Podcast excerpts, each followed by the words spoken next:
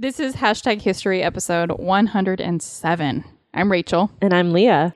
And maybe it's just because we are so on top of recordings this season and so far ahead.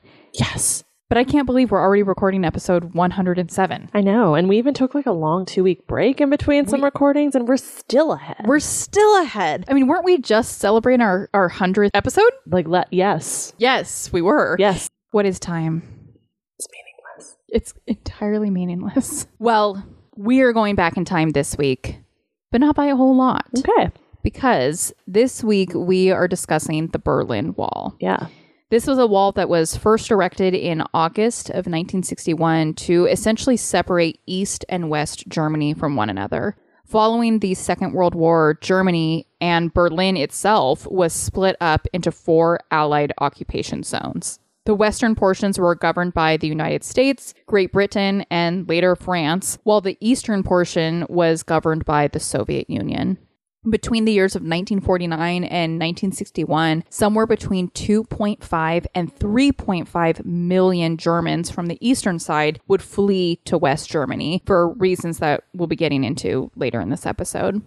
In response to this mass exodus, East Germany would construct a wall through Berlin, closing off access to West Germany. What would begin as some cinder blocks and barbed wire would be converted over time into concrete walls that stood 15 feet high. These walls would be guarded 24 7 with soldiers in watchtowers ready to shoot at the first sign of escape. More than 100 people, with the most widely accepted number closer to 200 people, would be killed as they attempted to get to the other side of the wall.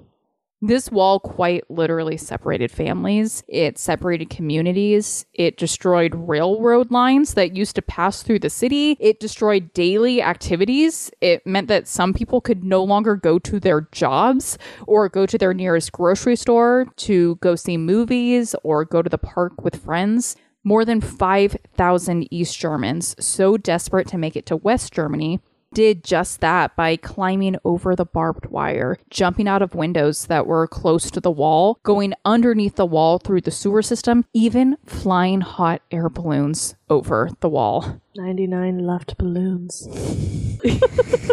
Sorry. That's good. This wall would stand for nearly 30 years before it was finally torn down in 1989. There was a huge celebration the day the wall fell, with one Berlin resident spray painting on the wall, quote, only today is the war really over, unquote. I'm really looking forward to diving into this story today. Totally. We have a lot of talk about war and conflict and diplomacy and ideology ahead. So I think we're going to need a drink first.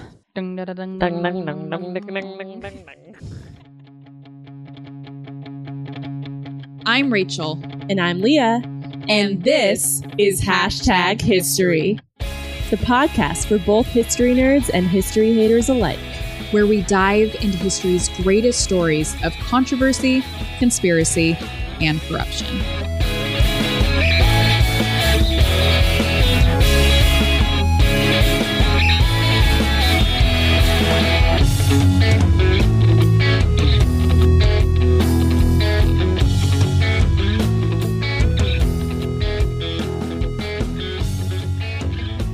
Oh, cocktail. Right.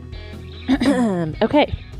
This week's cocktail was generously sponsored by Janae, who hmm. left us a message saying, quote, You guys are the best. Glad to sponsor another cocktail. No, Janae, you're the best. Yes. We truly appreciate your support of the podcast and of our drinking. Yes. Thank you so much for all of your support. It means a lot. Yeah, you're you're one of those followers that we see like in every post and On our Patreon Yeah. and supporting our cocktails and sending us messages. We love it. Thank you so, so much. yeah, thank you. So this week's cocktail is called the Berlin Wall. Perfect. Yeah. And before I get into the ingredients, I'm going to preface this by saying I have zero idea how these ingredients relate to any way to the Berlin Wall. Like, I don't know where it came from. Okay. Because it's a tiki drink. Oh, how interesting. Yeah. Okay. All right. Uh, so the Berlin is like Berlin Wall, no relation to the actual wall. no. Um, so it contains tequila, uh, lime juice, freshly squeezed or not, uh, falernum. I'll get into that. Okay. And then orange bitters. Okay. Got it? Yes, got it all except for the Falernum part. Great. And I don't know if I'm pronouncing that right. But for those wondering, Falernum is like a rummy, limey, almond type liqueur. Like all my favorite things wrapped into one. Yeah, and it's very common in, like I said, tiki drink, like tiki cocktails. Um, and it's also hard to find, if I am being honest. so I actually made my own. Yay! Uh, you too can make your own Falernum with rum, lime zest, and lime juice. Sometimes ginger is included, different spices like cinnamon, allspice, and then always, always almonds or almond extract. Yay! I love, love, love almonds so much. Yeah, and so I found the specific recipe that I kind of followed on SeriousEats.com, but there were a ton when I looked. I because I was like Falernum. I, d- I don't like. I'm sure Total Wine probably has it. Don't feel like going to Total Wine. And also, it may cost you a million dollars for the a small bo- and that's right. I did I did actually look it up online. They do have a bottle like fifty dollars No. for a bottle, and I'm like, am I going to use this? I probably will based on the ingredients now that I know what they are. But at the time, I was like, no. But also, is it worth fifty dollars for something that while you'll use it, it's still going to take you like a year or whatever to get through it. We could be on season twenty five and still going through it. just like we still, one of us still has some um, Uh, vermouth, vermouth, which I goes bad.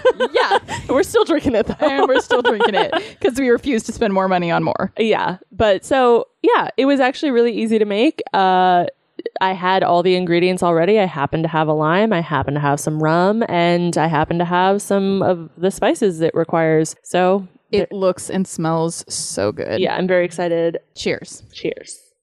It's not as sweet as I expected. It's not as sweet as I expected. Yeah, I think I was expecting more sweetness. Like, but I guess the only sweet thing in here is the almond, and I don't know how much almond is in there. Yeah, I guess that's true.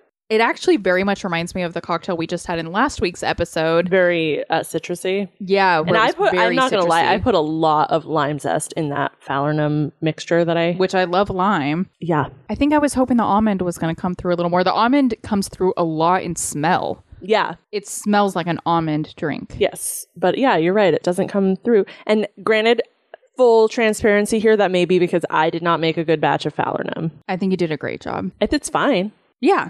It's it's like I said, similar to last week, very citrusy, so it's sour. Yeah. I'm gonna give it a six.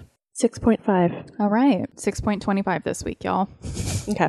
Okay. Although the Berlin Wall was constructed in 1961, today's story really begins in 1945. What? What happened then? I'll tell you. this well, is that's what we're about to get That's- into.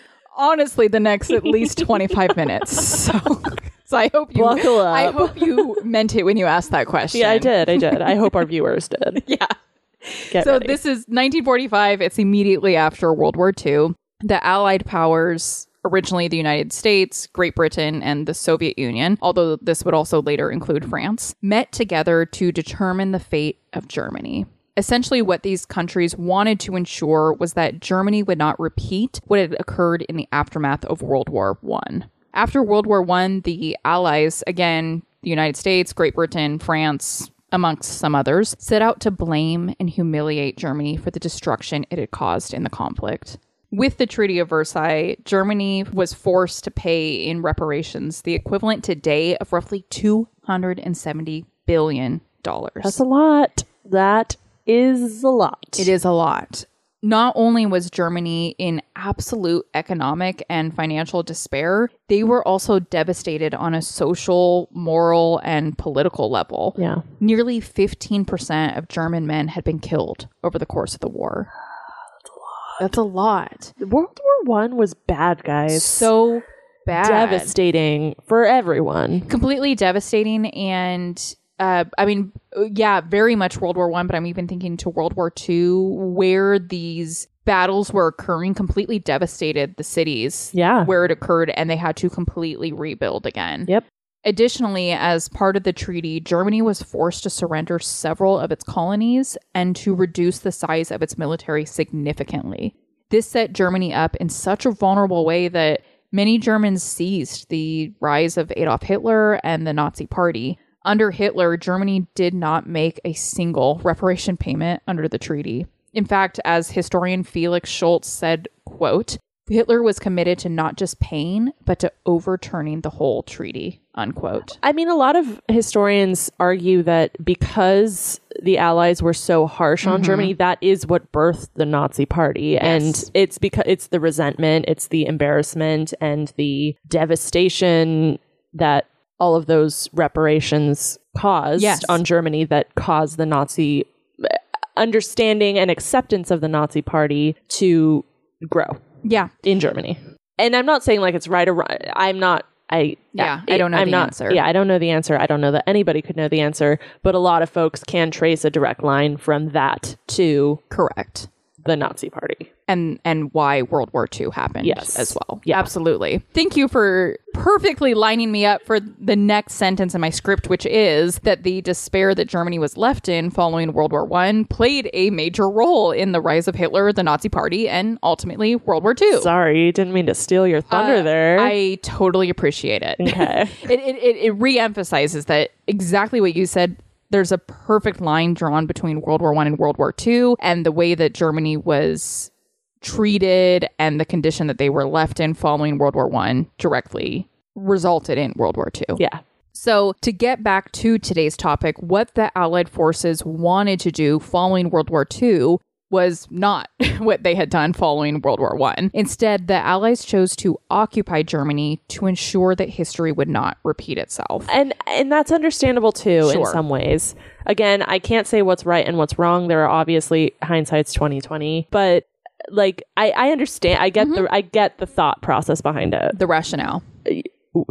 Hitler rose to power because we left them unoccupied and we left them to their own devices. So, let's take a look here at how Germany was broken up. Okay, it is colorful. It's colorful. It's all the primary colors here. It's essentially like if I could take a line and split the country across the middle horizontally and kind of vertically. Yep. There's green in the upper left quadrant, red in the upper right, blue in the lower left, yellow in the lower Mhm. right, and it, I'm a, U.S. is in the lower right. France is obviously taking the lower left, which is kind of where F- France is connected to. Yeah. You got England in the upper left, and then you got uh it looks like Russia has This, yeah, Soviet Union. Soviet Union, not Russia. Um, has the upper right quadrant. And then there is this little section up in the upper right quadrant where it looks like all of the colors, every single country is in this little section. And is that Berlin? No. Yes. It is? I'm so glad you brought that up. So, Oh as you can see in this picture, like you already shared, the country of Germany was split up into four regions. But as you spotted in that kind of northeast region, there was another division of occupation. Mm-hmm. Right. That there is Berlin. And I'm assuming, let me just, let me just, Mhm. Yeah, please. I'm assuming it's because Berlin is the capital. And so everybody wanted a little piece of the pie of the capital. yes. uh, or like wanted a stake or want they they all have like embassies or like little they didn't want the capital to be controlled by one country Which entirely. I get again Yes. makes sense. yes. So that history would not repeat itself. Correct. So, obviously, based on that map there, Berlin is very much in the Soviet Union quarter, right? Right. In fact, it was 110 miles into the Soviet Union quarter. So, why was this particular city also split into four regions? You've already kind of alluded to it. Mm-hmm. As the capital of Germany, with approximately 3 million residents, Berlin was really the epicenter of politics and society. If conflict were to occur in post World War II Germany, it was very likely that it would happen right here in Berlin. And therefore, the Allies decided that Berlin should not be entirely controlled by the Soviet Union, but should be split into four parts as well. So I have a zoomed in picture here of the occupation zones for Berlin that we're going to check out. Okay. Uh so we have I mean it's exactly what you look at. There's East Berlin, which is mostly to the east. There's kind of like a diagonal line across Berlin. And then to um, the left or to the west is um, you have a British sector, an American sector, and a French sector. In this picture, there's clearly an east side controlled by the Soviet Union. And it's a larger portion. definitely. It's like half of it. Correct. Yeah. Yeah, I would say 50% East Germany controlled by the Soviet Union, and then the west side split up into three United States, Britain, and France. Yep. To even begin to explain the division in ideology, politics, and culture of the West Allied forces and the Soviet Union, Well, that would have to be an episode all on its own. Yeah, we ain't got time for that. No time for that. When the Soviet Union joined the other Allied forces during World War II, this was certainly an unlikely pairing. Yeah. There had been problems between the United States and the Soviet Union even before the start of the Second World War, and there continued to be issues between the two nations over the course of the war, even when they eventually became unlikely allies in 1941. Mm-hmm. Following the conclusion of the Second World War, these differences would become more apparent and would ultimately lead to the start of the Cold War. Again, a whole episode in and of itself. The Cold War era was really marked by the competition between the two nations, the threat of nuclear warfare, and the division of communism versus capitalism. Mm-hmm. The East and West began operating under very different systems, with the East governing with a socialist economic plan and the West governing as a capitalist republic. In the western regions of Berlin, the city residents saw a significant improvement in their daily lives. And the way I really saw this difference in daily lives between the East and West, best explained, was in an article I read by economist B.R. Shenoy titled East and West Berlin A Study in Free versus Controlled Economy. Mm-hmm. All sources used to put together each one of our episodes are made available on our website at hashtag history pod.com. Sprinkle that in there. But because I am going to be quoting heavily from this particular article, I wanted to verbally cite it here. Nice. Following World War II, essentially 80% of the city of Berlin had been destroyed. As Shenoy described in his article, there was a stark difference in the rebuilding conducted between the two sides. In West Berlin, quote, vacant plots are often used to raise crops. Buildings still in damaged condition are rare. The residential areas, including flats for workers of varying floor space, they are not shawls, and the shopping centers radiate boom conditions. In East Berlin, a good part of the destruction still remains. Twisted iron, broken walls, and heaped up rubble are common enough sights. The new structures, especially the prefabricated workers' tenements, look drab. Unquote. Shenoy notes that another major difference between the two sectors is that many working West Berliners drive cars, a trait that, quote, West Berlin shares with USA and many parts of Europe, unquote, but that this concept is, quote, unknown in East Berlin, unquote, where the majority of the region still uses public transportation to get around. This is another example of at the time that probably was looked as like now like today i'm like good for them know, not driving cars if they don't need to but obviously at the time it was like a sign of progress or whatever. Isn't that funny how uh yeah, just how how things change Yeah. over time that now we like really respect public transportation because it's better for walking biking to work yeah yeah, it's so much better for the environment, but but it certainly is a testament to the progression of like yeah individual autonomy that you can drive totally yourself to you want to to, drive yourself to work you can and that wasn't an option Yeah. really in East Berlin. In fact, you know, as this economist was saying, it was like a foreign concept Yeah. that one could own mm-hmm. their yeah own that's car. weird Yes. yeah everything in East Berlin, the shops, the household goods, the food and restaurants, all is of a lower quality, but still costs more than their Western counterparts. To quote Shenoy directly again, he says, quote, Visiting East Berlin gives the impression of visiting a prison camp. The people do not seem to feel free. In striking contrast with the cordiality of West Berliners, they show an unwillingness to talk to strangers, generally taking shelter behind the plea that they do not understand English. At frequent intervals, one comes across on the pavement uniformed police and military strutting along. Apart from the white armed traffic police and the police in the routine patrol cars, uniformed men are rarely seen on West Berlin roads. Unquote. I could quote from this article forever because it really does lay out the stark contrast between Yeah. the two Berlins so perfectly. Mm-hmm. But here's the last big section I will quote from, and it focuses primarily on the different political systems between the two regions and how this directly plays into the very different living conditions. Right. Quote. The main explanation lies in the divergent political systems. The people being the same, there's no difference in talent, technological skill, and aspiration of the residents of the two parts of the city. In West Berlin, efforts are spontaneous and self directed by free men under the urge to go ahead. In East Berlin, effort is centrally directed by communist planners who do not lack in determination for speedy progress. The urge to progress is particularly strong, if only to demonstrate the potentialities of communism to foreign visitors to the two Berlins. The contrast in prosperity is convincing proof of the superiority of the forces of freedom over centralized planning. It is difficult to resist the inference that workers in East Berlin, deprived of the incentives of full property rights over the fruits of one's efforts, are loath to put in their best. Unquote.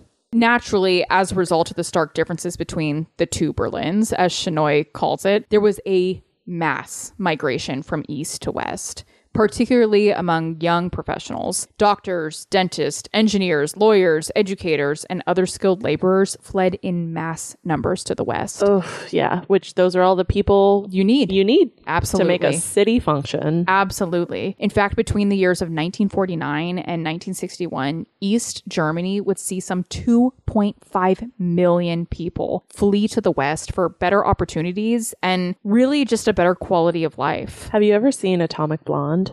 No.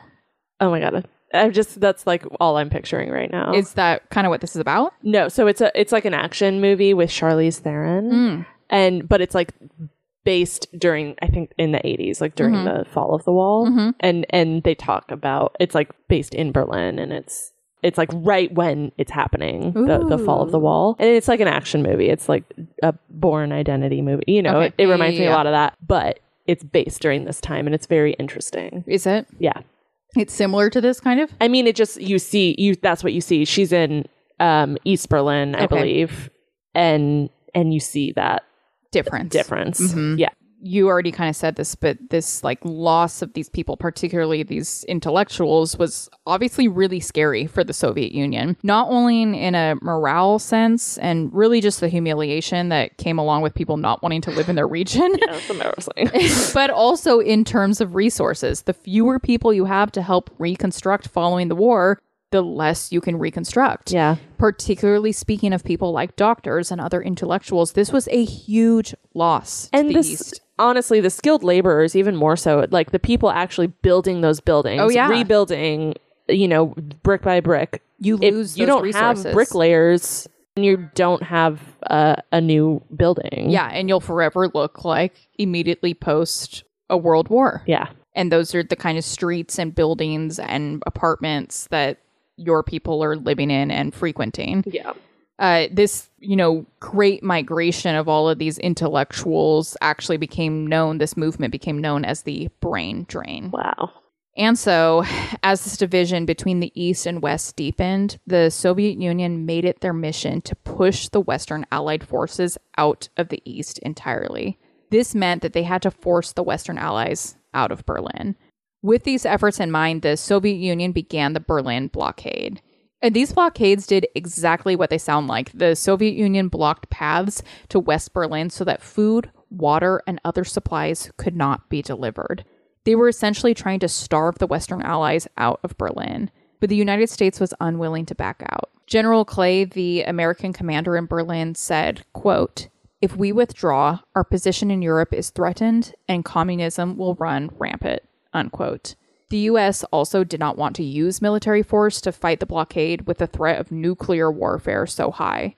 Instead, the United States, along with Britain, France, New Zealand, Australia, Canada, and others, began conducting airlifts over Berlin in which they would drop food and other goods to West Berlin daily. In fact, these planes that were supplying goods either took off or landed in West Berlin every 30 seconds for the full year that this operation was conducted. Wow. By the end of the operation, these airlifts were dropping some 8,000 tons of supplies every single day. That's a lot of gas. That's a lot of gas. In total, after nearly 300,000 flights, Allied forces had dropped approximately 2.3 million tons of goods into West Berlin. Obviously, receiving your daily needs via airlift is not ideal, and the living conditions in the West as a result of this were not what they had once been. Mm-hmm. Food and other goods had to be strictly rationed, but even still, life was better in West Berlin than mm-hmm. East Berlin. Mm-hmm. And the harsh blockades that the Soviet Union had imposed did not achieve their goal of pushing Western allies out of the region. As a result, the Soviets would lift the blockade on May 12th, 1949, by reopening the roads and railway paths they had closed over a year prior. Allies continued to do airlifts through September of that year, however, just in case the blockades were ever reinstated. With the failure of the Berlin blockade, the Soviet Union knew that they would need to take even more drastic measures if they were to keep their people in and the quote unquote other people out. Mm-hmm. And thus began the creation of the Berlin Wall.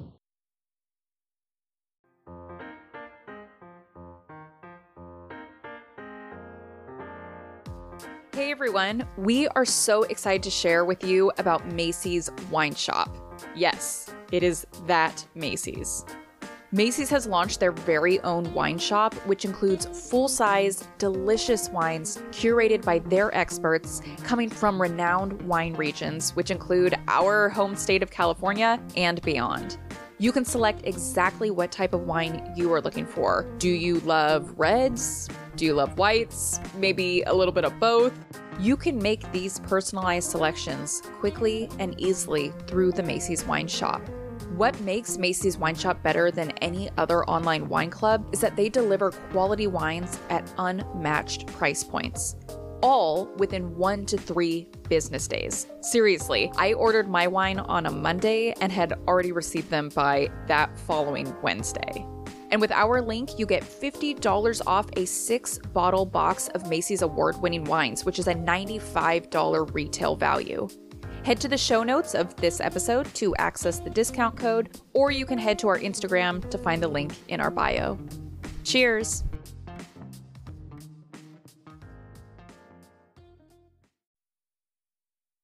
Something I wanted to pause and really reflect on before we dive into the the meat of this episode is just how crazy this whole thing is, right? Like it's one thing to have two countries up alongside each other that have very different ideologies. It's another thing to have that division within the same city. I mean, that would be like you and me, Leah. We we live on opposite sides of our county, but we are technically within the same greater Sacramento region. Yeah. And although there was such a division within the city, there was still relatively open passage between the east and west borders. There would be markers stating that you were leaving the western side, or there would be patrol officers that would sometimes stop you and ask you questions. And ask to see your papers or Yes. whatever. Yeah. But it certainly was not uncommon for people to travel between the two sides. People had jobs on opposite sides, families on opposite sides, friends, their schools, their grocery stores, their I churches. to see you Well, anymore. that's exactly where I'm going with this. If I mean, imagine if Sacramento were to be split in half right now. My work is on the other side. Yeah. My job is on the other side. You are on the other side. The dance studio that we go to, that I teach at, is on the other side. My sister, one of my sisters, lives a little further out from the rest of the family. She's on the other side. My grandparents. It's like 75% of my life is on the other side. just because you Sacramento chose to live, a, or because you Yeah. live a little further away. because I live a touch further away. Yeah. I mean, it's really, really crazy and really scary to think about. Yeah. But that is exactly what the Soviets did. Under cover of nightfall, the East German police force and army began closing the West Berlin border. The wall began with just some barbed wire, looking strikingly different than what we normally visualize when we think of the Berlin Wall. I actually I have a picture here of what that first Berlin Wall looked like. Yeah. So I mean, it's it looks like a barbed wire fence. It's Yeah. a it's a, lo- a tall uh, six foot barbed wire fence. Yeah, but definitely different than what we think of now when we think of the Berlin Wall. Yeah, because we don't really see this version of the Berlin Wall that often. This was like the first makeshift. Well, it's because you throw a carpet over that and you can climb over it easy peasy, yes, yes. lemon squeezy. I mean, not for me, but I'm sure that people can. If you were desperate enough right. to see me, if you were on the other this side, cocktail right here, that I'd it was only a six point two five. would that still encourage you to come on over? it would. Okay. of course it would, because you're a ten point five. of course it would. This occurred on August 13th, 1961, marking what would become known in Germany as Barbed Wire Sunday. This makeshift barbed wire barrier was extended the nearly 100 miles around West Berlin, with another nearly 30 miles between East and West Berlin. But- so they couldn't even like escape to like the rest of occupied. And that and that was the point. Because if we look at that picture, go ahead, go back to the picture of um, the first occupied one. Yes, it went around West Berlin. So all the colored. stuff. Okay, got it, got it, got it, got it. So West Berlin couldn't go anywhere else in East Germany. Got it. They're a literal island. Yes. Literal colored island in a sea of red. Yep. And again, just to pause and reflect on how strange this barrier was, there were railroads and train stations and bus lines and trams and mail systems that crossed through East and West Berlin. I mean, it's a city, it's like Sacramento. You send me mail, I receive it. Even though we're on opposite ends of the greater Sacramento region, we're still in the same county. Yeah. Like there were railroads that were cut in half. The two sides of the city were very much connected despite their different leadership and ideology. Some 60,000 East Berliners worked in West Berlin. And in the blink of an eye, this all disappeared. Ugh. No one had been told of the construction of the wall. No one knew about it in advance. They just woke up one morning and found their city divided. And I have to wonder, like, did East Berlin, uh, Soviet Union, like, did they actually did they think about uh, think about that? Like, did they think like we're cutting them off, but it's worth it for this, or did they just like, oops, we uh, didn't think about the fact that John actually has to go to the other side? no, like, it was one, they knew. they knew what they were doing. Yeah, they knew that it was going to disrupt lives, but they were taking drastic measures to not let their people out. When you have 60,000 East Berliners working in West Berlin, and that's what I you wonder. know that. Yeah, you know that. that. Yeah, you're you're a city. That would be like our governor deciding to chop the Sacramento region in half right, right. now. He knows that people where I live He must knows- certainly work 20 minutes from our home. He absolutely knows that half of the Bay Area now lives in Sacramento. Yeah, thanks for racking up the housing prices here, Bay Area. Um, but yeah, I mean, yes, you know that people work within an hour ish of their homes. You know that people have family all across the yeah, city. yeah. Yeah. No, they they 100% knew. Okay. It wasn't a oopsie. In the first few hours of the construction, it wasn't too difficult to escape to the other side. But I mean, think of those that did escape oh, at a Oh, moment's notice. Think about I look over and I see they're building a flipping barbed wire fence wall. Oh yeah. And I work over there. Yeah. But I live over here. I'm like, get the Or or even worse than that, not just I work over there, my mom's over there. My Yeah. dad's over there. The my ho- the friends are hospital's over The there. The hospital's over there. The like your loved ones. This is the that's the thing to consider here. This is the same city. It's not that they're in another country. It's not that they're on the opposite side of the in a country. different state. They're not in not a different yeah. It is the same city. it's wild.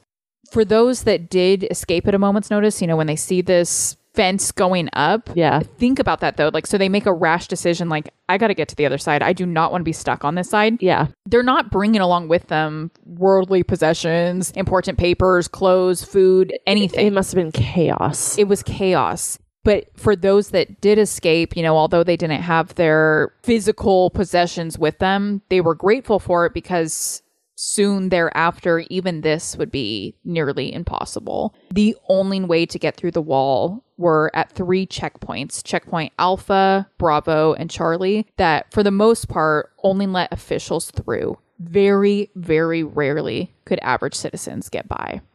And as a reminder, this wall was not built to keep the enemies out. No, it was to keep East Berliners in. Ugh.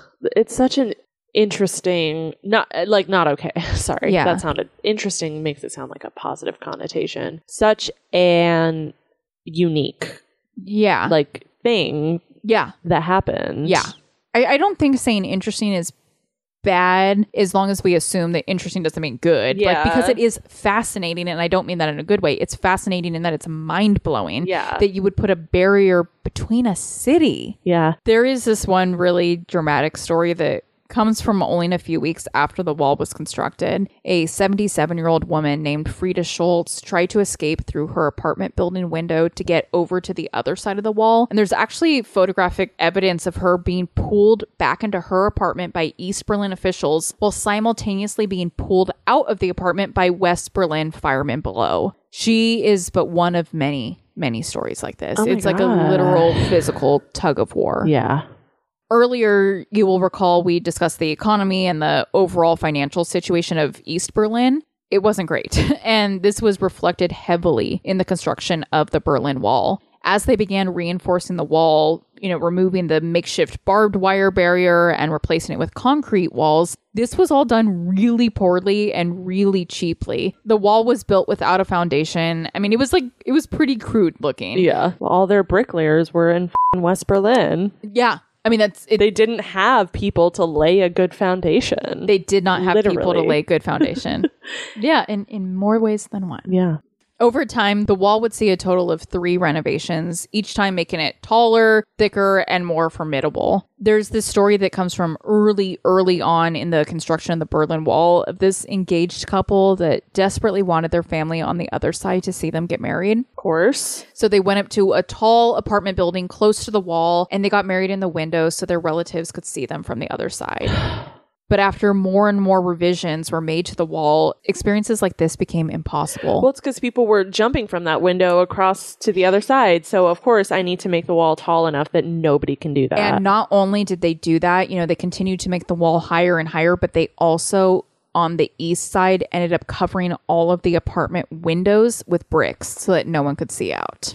The United States' response to the Berlin Wall was interesting. yeah. President at the time, John F. Kennedy, stated that the U.S. would not engage so long as the East left the West alone. He didn't want to risk another war, Yeah. particularly now a potentially nuclear one. Yeah. Kennedy was quoted as saying, quote, a wall is a hell of a lot better than a war, unquote. They wouldn't say it out loud, but for many politicians in the West, this wall kind of resolved some of their problems. With this distinct separation between two sides, it felt like the rising conflict may have subsided. Okay. Sorry. Okay. what? I know. By the time the Berlin Wall was fully constructed and renovated, it was pretty terrifying. For one, the Berlin Wall was actually two parallel walls, each 10 feet high. And in between those two walls was what became known as the Death Strip. This strip is where anyone attempting to escape would most likely be caught and killed. To escape, one would have to manage to scale the inner wall and then somehow make it over the top. This top used to be covered with barbed wire, which is obviously difficult and painful to get over. But later renditions of the wall removed the barbed wire and it replaced it with like a thick, rounded concrete edge, which was next to impossible to climb. If you did get over, there were mines and tripwires, in addition to hundreds of watchtowers with armed patrol trained to shoot and kill anyone attempting escape. They really thought of everything when constructing these walls. They painted both the inner and outer walls white so that people could be easily detected. And the sandy ground in the death strip was raked every day so that you could easily detect if there were footprints. In total, more than 100 people will be killed in their attempt to get to the other side of the wall, whether that be over, under, or around. And one really, really horrendous story that you can unfortunately see pictures from as well, although we won't be viewing them today, is that of 18 year old Peter Fechter, who attempted to escape the wall with his friend in 1962. His friend would make it over the wall, but Fechter was not as lucky. East German border guards shot at him, striking Fechter in the pelvis with hundreds of people watching. He fell into the death strip where the East Germans left him to scream and bleed out until he died an hour later. That's this is exactly what I just said. Like, could they Don't have gone care. in and collected him, nursed him back to health, and let him continue to live his life, or whatever? Mm-hmm. You know, go to jail or whatever on the east side. Yes, Yeah. but no, we'd rather just see him die. Yeah. Then support the other side in any Yeah. way at all. The West Side did what they could to help by throwing him bandages over the wall, but he could not reach the bandages. And when he died, West Berlin gathered in protest to scream murderers at the border guards. As tragic as this story is, ultimately, between the years of 1961 and 1989, more than 5,000 East Germans would make it to the other side. This number also included approximately 600 border guards that abandoned their positions and escaped to the other side. That's so funny you said that because I was just about to ask, like, is this East Berlin army or whatever? Are, are they mostly comprised of like German, like Berlin residents, or are they like Soviet Union? they, yeah, I would say they mostly were not Yeah. because they did not want people that had bias or allegiance or anything like that. yeah. Speaking right to that, East German officials fully anticipated that they would have border guards attempting to flee as well, so that they set up protocols to keep this from happening. As a guard, you were always paired up with another guard that you did not know, a stranger, so that you would not try to escape. You didn't trust your partner. You didn't know if they would snitch on you or not, so you didn't dare to flee. It's kind of very like Handmaid's Tale like. Oh my gosh, yeah. Isn't it? yeah. you don't trust the person that you're paired up with. You don't know if they're a snitch. You don't know whose side they're on. You don't know what you can say or not say. It- that's exactly like Handmaid's Tale, where she's mm-hmm. like this little pious bitch. And then Yeah. like later you find out like, oh exactly. Exactly. Yeah. There were also trained dogs that, you know, while these dogs were trained to attack any civilian that scaled the wall, they were also trained to turn on their own guards if that guard attempted to escape as well. Wow.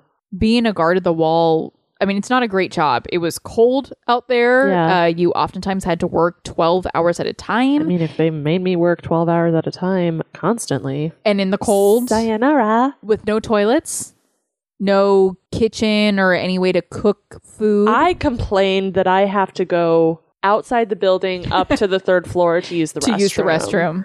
That's a huge, like, not okay. this is a no restroom Right. for 12 hours in the cold. Oh, also no no means of cooking any food as right. well. Right. 12 hours. Mhm. They were trained to shoot to kill and were told in official orders, quote, do not hesitate to use your firearm, not even when the border is breached in the company of women and children, which is a tactic the traitors have often used, unquote. In June of 1963, so two years after the Berlin Wall had been constructed, President Kennedy went to visit West Berlin. The people there were feeling disheartened and distraught, and I mean, really just afraid of a takeover by East Germany. Kennedy spoke to approximately 450,000 people here and gave what many consider to be one of the greatest speeches of his presidency. Going off of his script, he said, and I'm going to read the whole thing in English. It was not originally all in English Oh, did he speak German? uh, German and Latin Oh, nice. in it. Yeah. Uh, quote 2,000 years ago, the proudest boast was, I am a Roman citizen. Today, in the world of freedom, the proudest boast is, I am a Berliner. All free men, wherever they may live, are citizens of Berlin. And therefore, as a free man, I take pride in the words, I am a Berliner. Unquote. With this speech, Kennedy solidified that he was prepared to defend West Germany and to defend democracy as a whole. And as the years passed, the Cold War did begin to thaw. Again, we could do a whole episode in and of itself in relation to the fall of the Soviet Union. And although we are moving a bit quickly through the years here, I do want us to acknowledge just how long this time period really was. If you were born in Berlin in the early 1960s, you lived your childhood and young adult life with this wall. Yeah. You wouldn't know otherwise. Nope. You would be nearly 30 years old, maybe even with children of your own, when talks of the fall of the wall finally occurred. I mean, it's older than. Yeah, than we it's were. essentially Yeah. our age. Yeah. Yeah, like almost our age now is how long this wall was in effect. I mean, that's that's a long time, a half to a third of someone's lifetime not knowing anything different. Yeah. But as things began to thaw out, the United States began to place added pressure on the General Secretary of the Communist Party of the Soviet Union, Mikhail Gorbachev, who finally reunified Germany once again. In a speech delivered on June 12, 1987, US President Ronald Reagan said, quote, "We welcome change and openness. For we believe that freedom and security go together, that the advance of human liberty can only strengthen the cause of world peace. There is one sign the Soviets can make that would be unmistakable. That would advance dramatically the cause of freedom and peace. General Secretary Gorbachev, if you seek peace, if you seek prosperity for the Soviet Union and Eastern Europe, if you seek liberalization, come here to this gate. Mr. Gorbachev, open this gate. Mr. Gorbachev, tear down this wall. Unquote. exactly. You know, in, and you obviously know that speech. Like yeah, it's a very the, the very end of that, Yeah. I, I was waiting for that. It's a yeah. very iconic speech and something that I think just for a moment we have to pause and reflect on. At the start of this is Kennedy. At the end of this is Reagan. Yeah. That is a long time. Long time. That's a really long time. Yeah. When you think of those two time periods in history, you think of the time period of JFK and you think of the time period of Reagan, they're drastically different time periods in American history. Completely. It's pretty crazy. And by 1989, Gorbachev did just that. Without any advance notice to the border guards on yeah. That's poor Yeah. guys. These Oh, guys these have the worst job. Seriously, they can't go pee for 12 hours. And they're not I told can't even hold job my changes. bladder for three hours, two hours. I've had to pee three times since we started recording this podcast. Yeah. On November 9th of that year, thousands of East Berliners began congregating at border crossings at the wall. You see, a mistaken announcement was made by an official of the Socialist Unity Party, Gunter Schabowski. East Germany had intended to update regulations to the wall to allow for more free travel, but Schabowski who had not been involved in any of the conversations about these new regulations, simply read off from a note that he was handed during a press conference that regulations had changed and there would now be free travel between East and West Berlin. Show whoops. so wow. Shawowski. When asked by a journalist how soon these regulations would take place, Schabowski, Shawowski, as he's also known, yeah. uh, Schabowski paused for a moment, unsure of the answer, and then verbal vomited, quote, As far as I know, it takes effect immediately without delay. Come on, unquote. Shawowski. Come on, Shawowski. Confronted by thousands of confused East Berliners at the wall, border guards began making frantic phone calls to their supervisors asking what they should do. Unable to hold off the huge crowd any longer, they opened the border crossings and let the East Germans through. Yep. And this is, I mean, this is my favorite part of the story because even after all the time that had passed, even after all the differences in social and political and cultural structures, when the East Berliners finally burst through to the West Side, West Berliners were there waiting with flowers and bottles of champagne. That's what I want to see. Me too. I mean, just think about that. Like both sides rejoiced in the reunification and partied with laughter and booze. If you had, if you were on the other side and I'm on the other side, and it's 30 years from now, Could you imagine? We're 60. We're 60 now. I haven't met your children or your grandchildren. that's exactly what I was going to say. your It's like, grandchildren. That's exactly what I was going to say. Is 30 years is a long time, but when you've made such a great relationship and foundation with a person, it's like the second those walls open, it's like, oh my God, I can't wait to meet your son and your daughter in law and your 14 grandkids. yeah, And, I- you know what I mean? Jeez, girl. no, but I have to even say, like, even if I, I absolutely agree with you, thinking of that made me just Mm-hmm. tear up a little bit. But like, if it was a f***ing stranger that crossed that wall and uh, came over, I would be celebrating with Yes. them. And you know what's crazy is how many strangers that came over from the other side that are under the age of 30 that have never known otherwise. Yeah, This wall has always been in place. Yeah. How cool would that almost be as a kid? And by kid, I say that in quotations because kid, I can I'm referring to someone all the way up to the age of like 28 years old. Yeah. Seeing your parents being like, no, this is a really, really big deal. Like we're going to see your aunts and your uncles Yeah. finally. Yeah. Your aunts and your uncles that I've told you about for the last 30 years, you're going to meet them.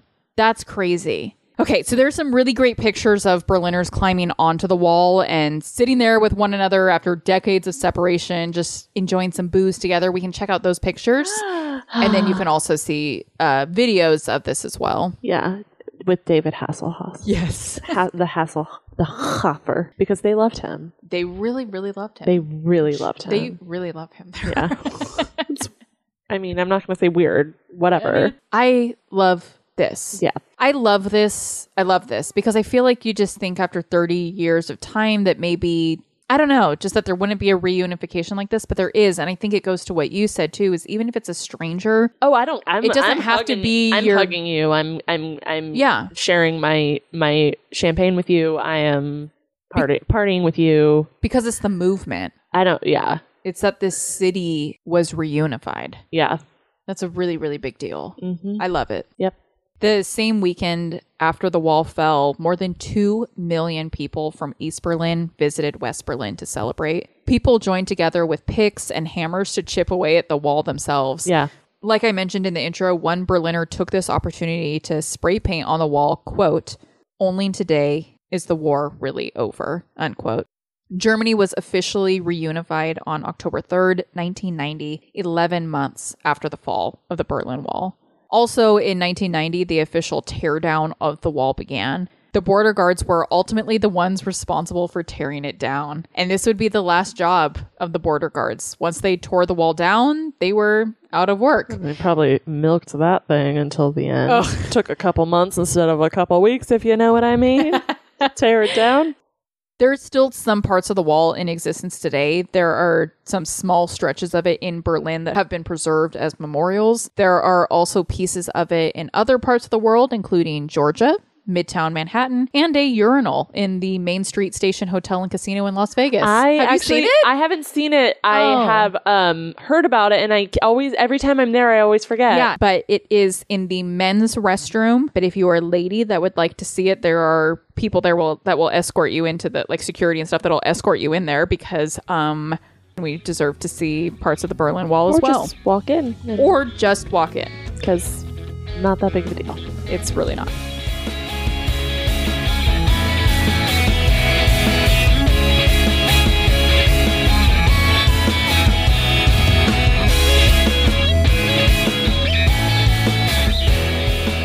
Thank you all so much for listening to this episode of Hashtag History. We will, as always, share the pictures that we discussed in the episode to our Instagram, and all sources used to put together the episode can be found on our website at hashtag history-pod.com. Subscribe to us on whatever podcast platform you use, share about us with your family and friends, and then give us a rate and review. And be sure to check us out on our socials. We are on Instagram at hashtag history underscore podcast, and we also have started a TikTok. So check us out on there at hashtag history, all one word. And come join us over on Patreon, where for only $1 a month, you can help support our books and booze supply. You also get access to some behind the scenes content, weekly hashtag hangout episodes, and automatic 15% off all merchandise. And we mail you cards and stickers. Thanks. Thanks. Mm-hmm. Bye. Bye.